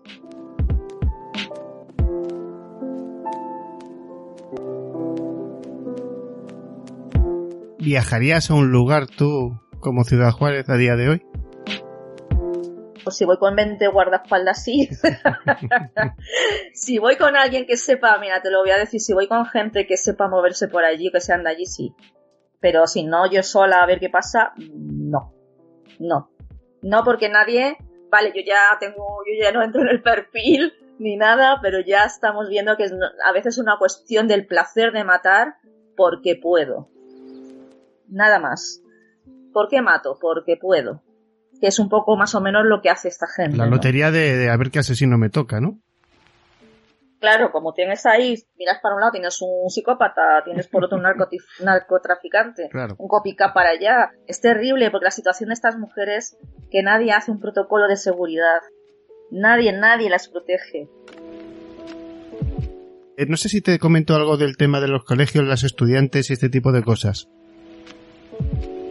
Estudiantes también han sido raptadas, pero no en los colegios. Es que son tanto trabajadoras como estudiantes que han sido raptadas en el, eh, bien en plena luz en el centro de, de, de Ciudad Juárez, como en los caminos, en el camino de, de vuelta a casa. Es que la infraestructura allí en Ciudad Juárez es horrible. O sea, es un peligro. Si no eres, si no eres alguien que tengas, que tengas posibles, que tengas un, un que tengas un nivel adquisitivo alto, allí te, te, te, la, las ves negras simplemente para irte a tu trabajo o para irte a, trabaja, a, a estudiar, sobre todo si eres mujer, ¿no? Y lo que te he dicho antes, que muchos autobuseros, muchos conductores de autobús, no aquellos que fueron eh, culpados, pero sí, muchos son contratados por pequeños narcotraficantes, sobre todo para que Eh, rapten a, a mujeres y se las lleven donde les digan que se las tienen que llevar. Sí, sí, sí. Está todo podrido. Sí, no quería ya haber comentado nada, pero recuerdo también, eh, bueno, algo parecido al sacamantecas español, ¿no? Eh, la venta de, de grasa para determinadas cosas y, y bueno, y, y este tipo de quehaceres de algunas mafias que en este tipo de lugares, bueno, pues campan a sus anchas, ¿no? Y es una pena Que, que gobiernos eh, podridos eh, tengan a la sociedad como la tienen, porque es que estando tan cerca de Estados Unidos, aún a base de mafia inclusive, fíjate lo que te digo, debería de ser una ciudad muy potente, bien por el dinero de la droga, bien por el dinero de lo que sea, pero es que no es así, es una es, es más la ciudad del terror.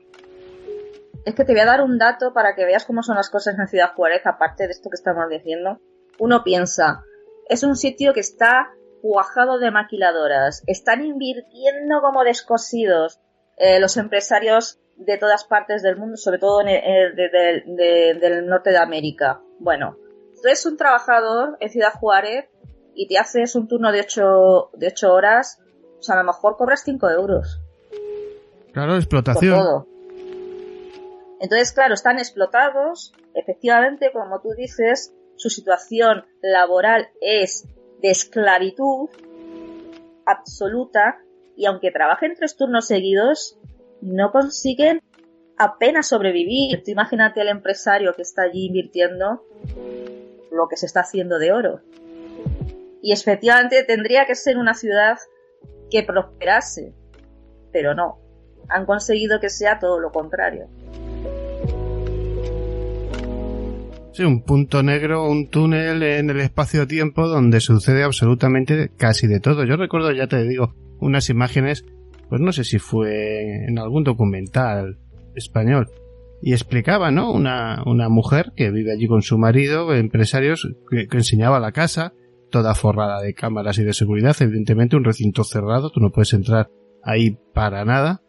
Y claro, cuando iba por la avenida central, todo cerrado, no había locales abiertos. O sea, es increíble, ¿no? Todo el poder de, de, del miedo y del robo, de la destrucción. Yo creo que no varias generaciones, tienen que pasar, no sé yo si cien años o, o, o que algo gordo pase para que una ciudad cambiara tanto, ¿no?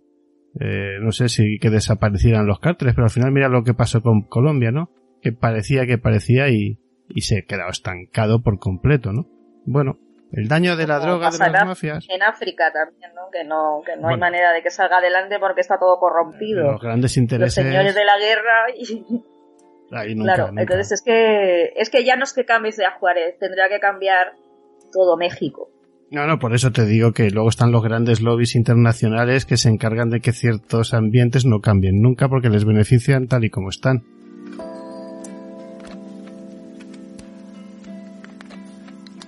Pues Susana Alba Montalbano, muchísimas gracias por traer este tema que es complicado, es difícil y bueno, hay que, hay que contarlo porque sigue sucediendo a día de hoy. Ya sabéis, amigos, que podéis seguir a Susana en mi Cinexin, también la podéis ver en Facebook. Bueno, Susana, cuéntanos alguna cosa nueva por ahí en mente. Pues me gustaría comentarte una cosa a colación de esto mismo que estamos hablando. Vale. Te propongo algo. Estoy intentando hablar con una de las madres De, de las niñas asesinadas en Ciudad Juárez. Si lo consigo, eh, si quieres volvemos a hablar y, y así sabemos eh, de primerísima mano lo que está sucediendo allí con bueno, las familias. Pues si es posible lo hacemos en directo con todas las consecuencias, damos eh, la prioridad a esta mujer y que nos cuente la realidad de lo que están viviendo, por supuesto, y las dificultades con las que se encuentran. Y nada, pues que os espero a todos en mi Cinesin y aquí también. Nos escuchamos y nos leemos, que eso está muy bien en estos tiempos que están corriendo. Perfecto. Y algún día de estos haremos aquel especial que tenemos pendiente, ¿verdad? Sí, yo sé, yo sé que me odias y con razón, pero yo prometo y me comprometo, que ahora lo digo para que me escuche todo el mundo, que vamos a hacer el especial Andreas Faber-Kaiser. Uno de los grandes, grandes, grandes... de todo esto que hoy día llamamos misterio. Pues Susana, muchísimas gracias, que sea muy feliz. No te he preguntado por el tema del bicho, todo en la familia bien, más o menos, todo tranquilo. Todo bien, yo creo que lo pasé en el, eh, al principio antes de saber que existía, así que eso que ese disgusto que me quité de encima. Y todo bien, vosotros también, ¿no? Así que, sí. que continuemos. Aguantamos todos el tirón. Yo creo que aguantamos y ya animó mucho a la gente. Siempre lo digo en el programa cuando empezamos. Siempre les pregunto primero, amigos, ¿cómo estáis? Son semanas complicadas porque al final ya uno no puede pensar que es doloroso porque sigue pasando a día de hoy. Yo las informaciones que me llegan al circuito más cerrado son muy malas otra vez, pero el gobierno lo ignora todo o no lo cuenta. Y ahora... mientras unos piensan en Semana Santa, que no va a existir la Semana Santa, que se olviden ya, por favor, de la Semana Santa, ya habrá tiempo, porque si nos vamos de fiesta en Semana Santa, condenaremos a muerte a mucha gente. Estamos hablando de que si somos capaces de comprimir y de meternos en casa o de hacerlo lo mejor posible, pues podríamos hablar, por poner un ejemplo, de, de bajar la cifra a ochenta fallecidos, cien fallecidos, a superar los quinientos, seiscientos otra vez. O sea, est- estamos condenando a muerte a mucha gente por nuestra mala actitud en general, ¿no? Así es que políticos, amigos, vecinos, primos, cuñados, todos a la vez, por favor, vamos a tomarnos en serio esto, porque luego queréis salir en verano y volveremos a lo mismo que el año pasado. Por intentar eh, salir un verano, pues vendrá otra quinta ola, luego la sexta y nos vamos a convertir en un oceanográfico. Muchísimas gracias, Susana Alba Montalbano. Bienvenida de nuevo aquí a Misterio cincuenta y uno. Un fuerte abrazo y cuídate mucho. Adiós.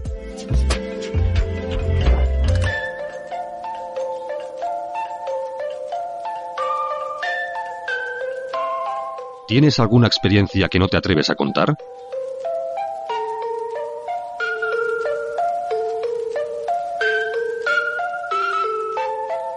Aquí puedes hacerlo. Este es tu espacio.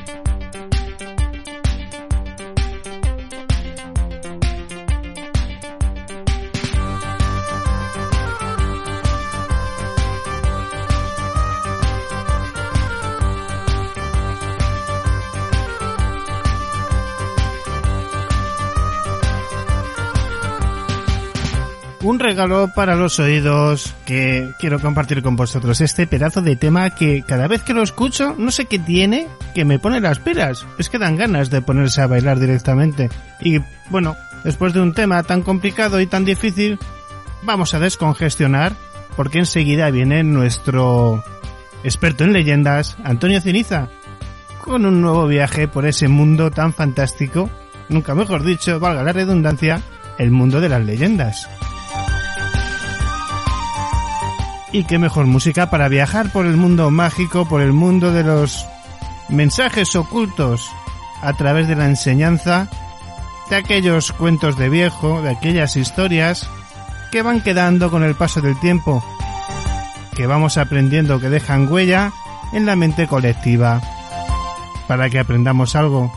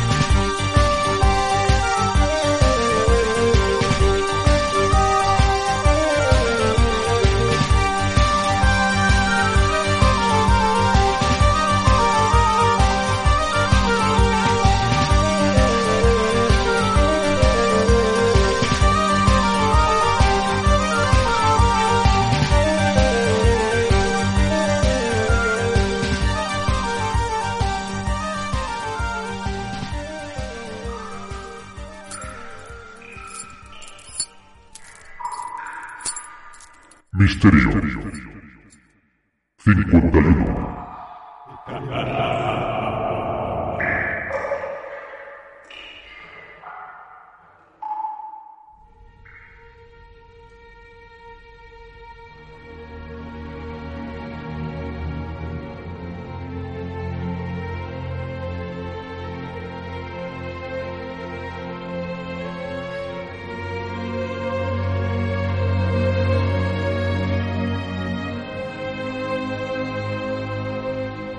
uno. Amigos de Misterio cincuenta y uno, bienvenidos a mi sección Misterios y Leyendas con Antonio Ceniza. Hoy os voy a hablar de la leyenda de las cuevas de Hércules de Toledo. Las cuevas de Hércules en Toledo es un espacio abovedado ubicado en el subsuelo de la ciudad española de Toledo. La bóveda fue construida por los romanos cuando la península era parte del antiguo imperio romano. La bóveda fue realizada Eh, por dichos romanos para poder almacenar agua potable en la ciudad, además de poder depositar otro tipo de instrumentos o mercancías importantes para la época. La cueva de Hércules en Toledo se caracteriza por contar con una leyenda o misterio desconocido por muchos, pero enigmático para todo el que oye hablar sobre el misterio que se esconde en ella. La cueva cuenta con una larga historia que comienza con su construcción por parte de los romanos. Una vez que cae el Imperio Romano de Occidente, los visigodos toman posesión de la cueva y la vuelven una iglesia. Luego esa parte de la península es tomada por los musulmanes. En ese periodo islámico no se determina con exactitud cómo fue utilizada la cueva. Algunos piensan que fue con un carácter civil y otros historiadores piensan que se tomó como una mezquita. Después de los musulmanes, los cristianos toman el control de toda la península ibérica y la cueva se convierte en una iglesia cristiana, hasta el momento en que es cerrada debido al peligro de derrumbe. Según la leyenda, Hércules edificó un palacio encantado cerca de Toledo, construido con jade y mármol, y ocultó en su interior las desgracias que amenazaban a España. Puso un candado en la puerta y ordenó que cada nuevo rey añadiera uno, ya que las amenazas se cumplirían el día en que uno de ellos fuera curioso y entrara. Según la leyenda, Don Rodrigo fue ese rey, y del palacio solo queda la actual cueva, que ocultaría maravillosos tesoros, entre ellos la famosa Mesa de Salomón. El último de los reyes visigodos, Don Rodrigo, irrumpió insensatamente las estancias vedadas, y rompió los candados del misterioso cofre, encontrando en su interior un pergamino con el anuncio de la inminente conquista musulmana. Tras esto, el palacio desapareció en las profundidades de la tierra, dejando solo un vestigio de bóvedas subterráneas, en realidad un espectacular depósito de aguas romano, que los toledanos apresuraron a bautizar con el nombre de la Cueva de Hércules. En los últimos años, buscadores de tesoros investigan por las cuevas y subterráneos de Toledo, dando por hecho que el verdadero tesoro de los reyes visigodos nunca fue encontrado y abandonó la capital. Pese a que es cierto que fue a esa ubicación donde descendieron los bragados enviados por el cardenal Silicio, que más tarde morirían, estudios más rigurosos, basados en antiguos escritos, no ubican las cuevas de Hércules dentro de Toledo, sino que sitúan allí la entrada, que se encuentra desaparecida, mientras que las cuevas se encontrarían realmente en las afueras de la ciudad. La tradición popular cuenta que durante la Guerra Civil muchas personas huyeron a través de esas cuevas desde Toledo, saliendo a través de una bóveda hundida cerca de la vecina población de Mocedón. Allí existen unas enigmáticas cuevas construidas por el hombre y datadas en el cuatro mil antes de Cristo, a las que se accede a través de la bóveda derruida, desde la que se llega a una planta tan grande como la Catedral de Toledo, laberíntica, con salas de reunión, mesas donde se supone se han realizado sacrificios, etcétera. Desde esa planta se pasa a otras salas y a otras galerías que se orientan hacia Toledo, pero que cien metros más adelante se encuentran cegadas por el paso de los años. Lamentablemente, las cuevas se encuentran en una finca privada y en un estado de conservación deplorable y peligrosísimo. En todos los cerros se observan hundimientos y accesos adicionales a galerías cegadas. Esto, especialmente, que no se trate de patrimonio nacional, ha impedido realizar una investigación oficial. La cueva ha sido sede de varias investigaciones realizadas para poder determinar lo que se oculta en su interior, pero estas investigaciones han terminado en trágicos finales. La primera investigación la llevó un cardenal de la Iglesia Católica. Todos los miembros de la investigación terminaron muertos. Se presume que un policía de la localidad entró en la cueva para poder descubrir lo que en ella se encontraba, pero no dijo lo que era. La cueva de Hércules en Toledo se encuentra en un aura de misterio y leyenda que les permite a las personas poder imaginarse aterradores ideas de secretos de dioses antiguos o hasta hipótesis de complot, la cual ha sido una de las teorías más populares. Según algunos investigadores, la cueva es sede de una sociedad secreta que controla clandestinamente al mundo y que mantiene un secreto que no puede ser desvelado al público.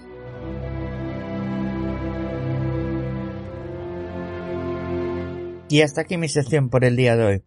Recordaros que me podéis encontrar en los blogs leyendas ceniza punto wordpress punto com, en el blog leyendasdelmundoceniza punto blogspot punto com y en el blog Misterios, Leyendas de Galicia y Asturias punto wordpress punto com. Un fuerte abrazo a David, al resto de colaboradores y compañeros, y a ustedes, queridos amigos y oyentes. Nos escuchamos en el próximo programa.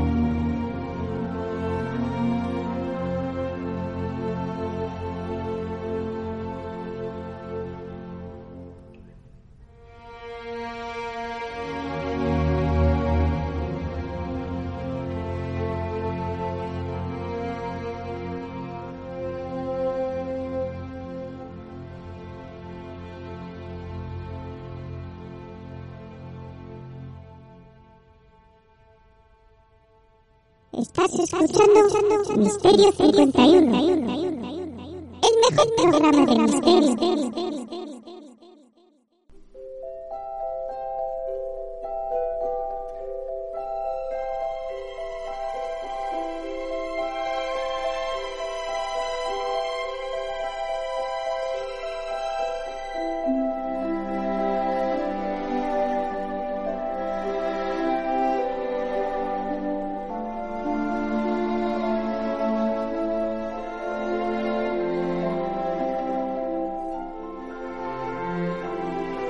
Muy buenas, chicos y chicas, ¿cómo estáis?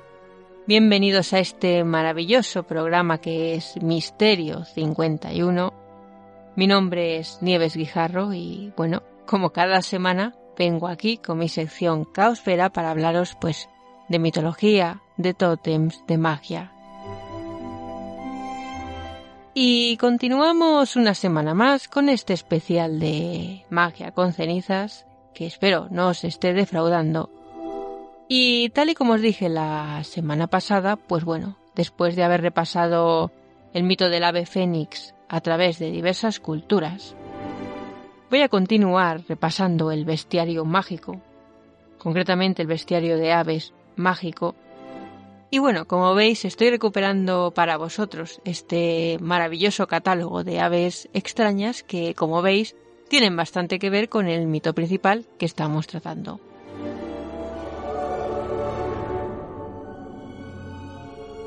¿Qué será lo que tengamos esta semana? Bueno, pues no seré yo quien os haga sufrir más. Así que vamos a empezar de una vez.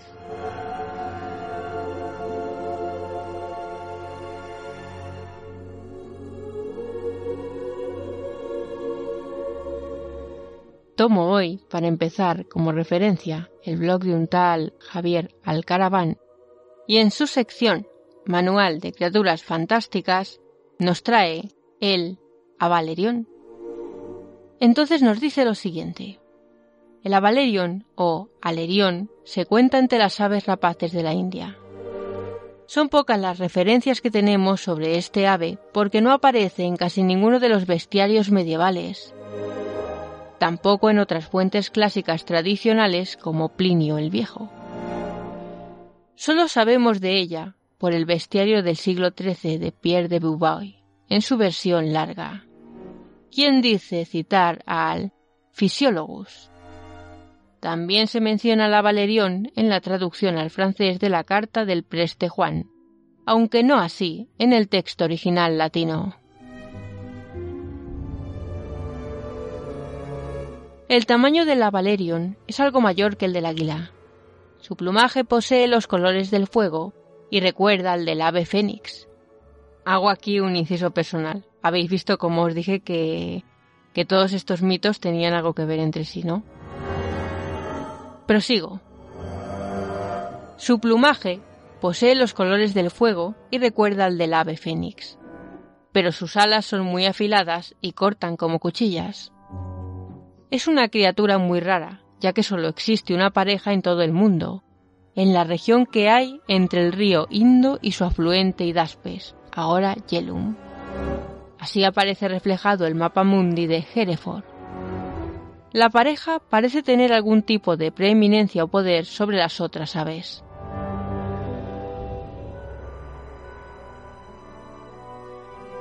El comportamiento de estas aves es también muy extraño. Viven su vida con normalidad durante sesenta años. Luego, la hembra pone dos huevos y los incuba hasta que eclosionan a los sesenta días. En cuanto nacen los polluelos, los padres abandonan el nido y vuelan hasta el mar, acompañados por un séquito de otras aves. Una vez allí, se lanzan en picado hacia las aguas y desaparecen bajo las olas. Los otros pájaros regresan, y son ellos los que se ocupan de alimentar y cuidar a las crías hasta que pueden volar.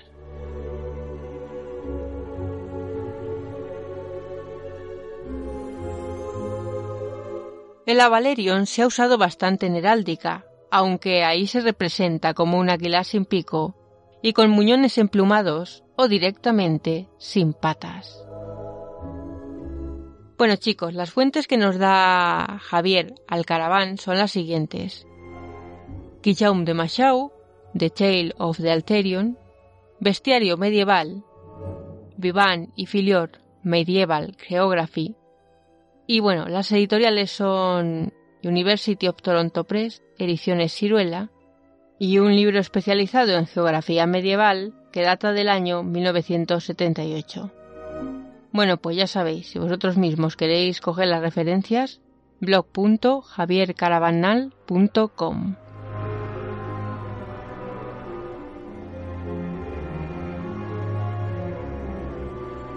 Es cierto, y me he dado cuenta indagando, de que realmente este mito es eh, muy difícil encontrar.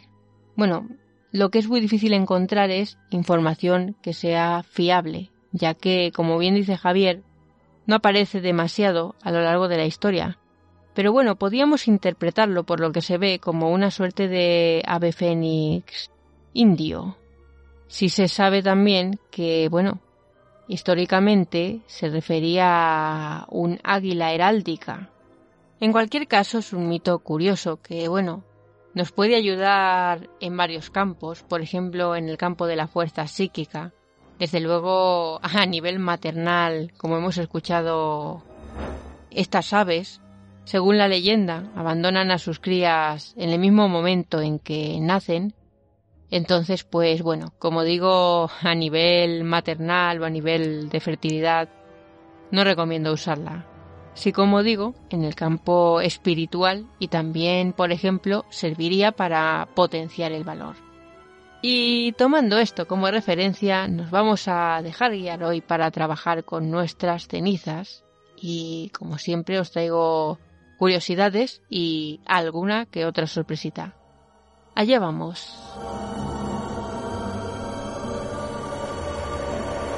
Ya sabéis lo dada que soy a trabajar con, con plantas. Eh, bueno, en fin, no es la primera vez que lo hago aquí y hoy, como no podía ser menos, pues lo voy a hacer una vez más. En esta ocasión os traigo una de mis favoritas con diferencia. Esta la uso yo mucho y no es ni más ni menos que el Artemisia dracunculus, lo que conocemos vulgarmente como estragón, también como dragoncillo.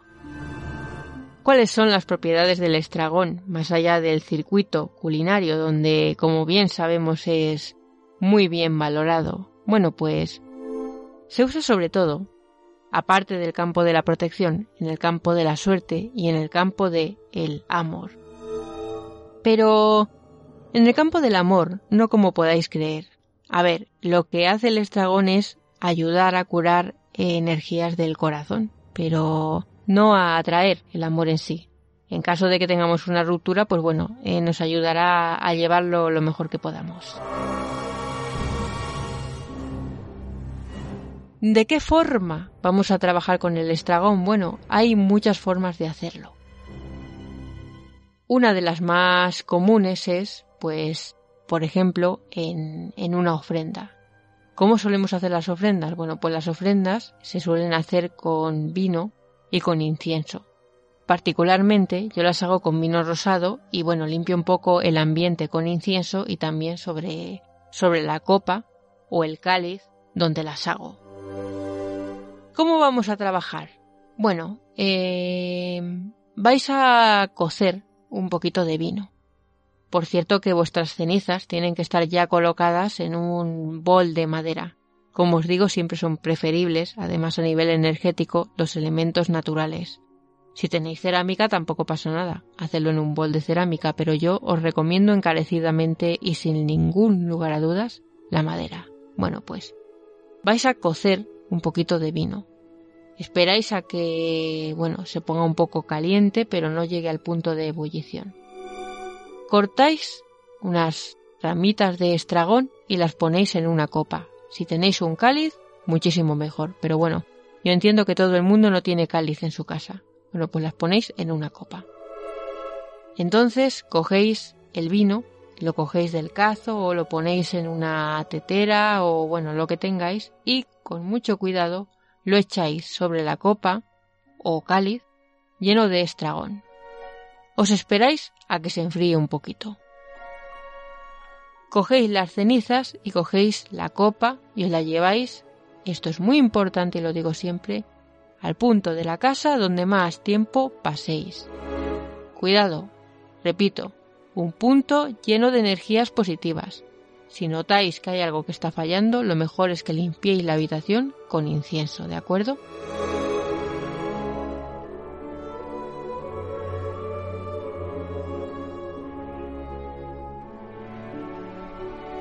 Ahora, sabemos que Artemisa y Diana están unidas irremisiblemente, es decir, son la misma diosa.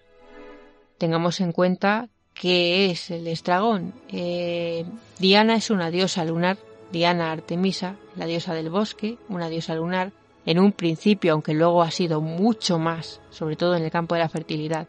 Fue una diosa concebida como, pues eso, diosa de los bosques, diosa de la caza. Y sobre todo, y muy importante, es una diosa lunar. Vamos a trabajar con estragón y con nuestras cenizas bajo la luz lunar. Es preferible que elijamos el cuarto menguante por su significado de crecimiento. Si lo hacemos en luna llena, bueno, también se va a potenciar, pero es preferible el cuarto creciente, perdón, antes he dicho menguante, no. Cuarto creciente, vale. Escogemos, como digo, la habitación donde más tiempo pasemos. Si hay una buena iluminación, mejor que mejor. Dejamos la copa y las cenizas de forma que les pueda dar la luz de la luna. Recordad, cuarto menguante a ser preferible. Nos sentamos, nos relajamos, respiramos profundamente, intentamos vaciar nuestra mente de, bueno, de preocupaciones que no nos van a ayudar a llevar a cabo la ritualística. Perfecto. Ahora vamos a, bueno, a estas alturas eh, el vino debe haber cogido el sabor del estragón. Cogemos y le damos un traguito. Ahora vamos a coger de la copa y vamos a echar un poquito en el cuenco de madera con las cenizas. Y removemos. Este gesto que acabamos de llevar a cabo tiene un significado muy simbólico. Por un lado tenemos los despojos, las cenizas. Sobre las cenizas echamos el estragón y el vino. Echamos la energía lunar. Esas cenizas deben reconstruirse. Así como debe reconstruirse nuestro corazón hecho pedazos. Como digo, es un ritual que está muy muy muy muy muy recomendado para, sobre todo, decepciones, para problemas amorosos, aunque bueno, también podemos tener otro tipo de decepciones espirituales que nos duelan igual que los amorosos, no tienen por qué ser únicamente con, con parejas, y bueno, también lo podemos usar para eso, para reconstruir nuestro corazón. Una vez que ya hemos hecho esto y hemos removido las cenizas, vamos a hacer lo siguiente. Vamos a ir al jardín, si tenemos jardín. Si no, y tenemos una maceta, pues habrá que conformarse con una maceta, porque no todo el mundo tiene jardín. ¿Qué le vamos a hacer? Bueno, pues cogemos el cuenco de madera con, o el bol de madera con, con las cenizas y el estragón y el vino, y la mezcla la vamos a verter sobre un hoyito que hayamos cavado en, en nuestro jardín, o como digo, si es una maceta, pues en nuestra maceta, y luego lo tapamos con, con la tierra. Esa herida ha comenzado su proceso de curación y está siendo tapada. Solo hay que tener paciencia. Cada vez que estemos en luna cuarto creciente, vamos a repetir el ritual hasta que consigamos nuestro objetivo. Un consejo con el estragón. Bueno, pues ya que lo tenéis, no le hagáis ascos. Es decir, cogéis unas pocas ramitas, hacéis un, un hato con un hilo blanco y lo guardáis también en la mesilla de noche, porque esto os va a ayudar a recargar mucho durante la noche. Hacedme caso porque daño no hace y os va a sentar muy bien.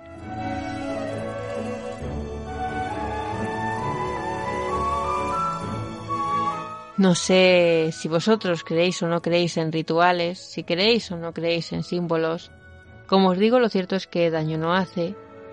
Y bueno, en fin, yo espero con esta sección estar ayudando a personas que tienen problemas y, y bueno, Como ya sabéis, cualquier duda me la podéis consultar en caosfera libros arroba yahoo punto com. Para todo lo demás, si sois amantes de la cultura en general, queréis escuchar hablar de literatura, de cine y un largo etcétera, recordad que podéis encontrarme en las siguientes redes. Por un lado, en la página de Facebook Caosfera, en Twitter como Caosfera B y en las redes Bouker y Mewe como Caosfera, entre paréntesis Nieves Guijarro. Recordad también que para contactar conmigo es muy fácil. Solo tenéis que escribir a caosfera libros arroba yahoo punto com o directamente al correo de Misterio cincuenta y uno, y David del Castillo me hará llegar vuestras preguntas o vuestras dudas o lo que sea sin ningún tipo de problema. Pues nada, lo dicho, que espero que os haya encantado esta sección hoy y espero, ha sido un placer estar aquí, como siempre digo, que nos volvamos a ver dentro de siete días. Un fuerte abrazo.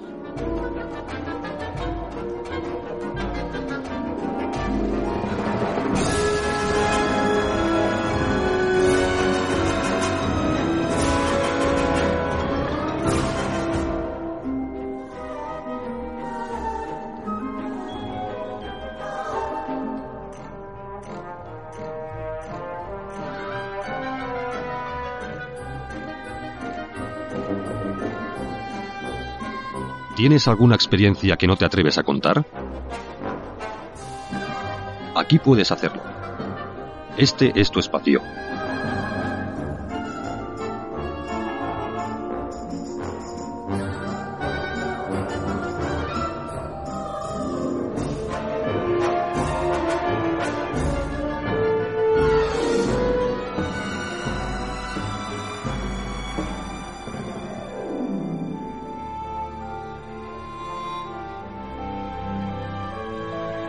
Hay cosas que nunca cambian. Y hay que no cambiar nuestra manera de daros las gracias, como todas las semanas.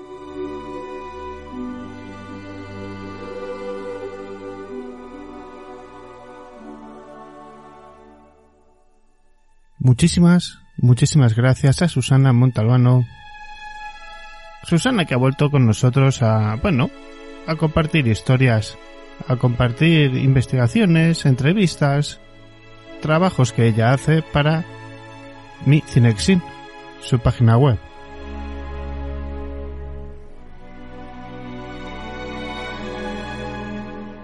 Así que Susana Alba Montalbano, muchísimas gracias de nuevo por regresar aquí a Misterio cincuenta y uno.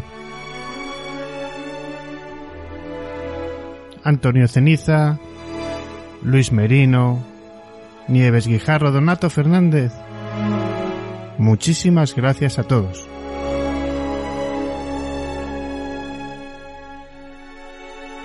Y a vosotros, mis queridos amigos, ¿qué os voy a decir ya que no haya dicho tantas veces? Ser felices. Ser buenos. Que nosotros estamos aquí y seguiremos con todos ustedes. Nos vemos la semana que viene.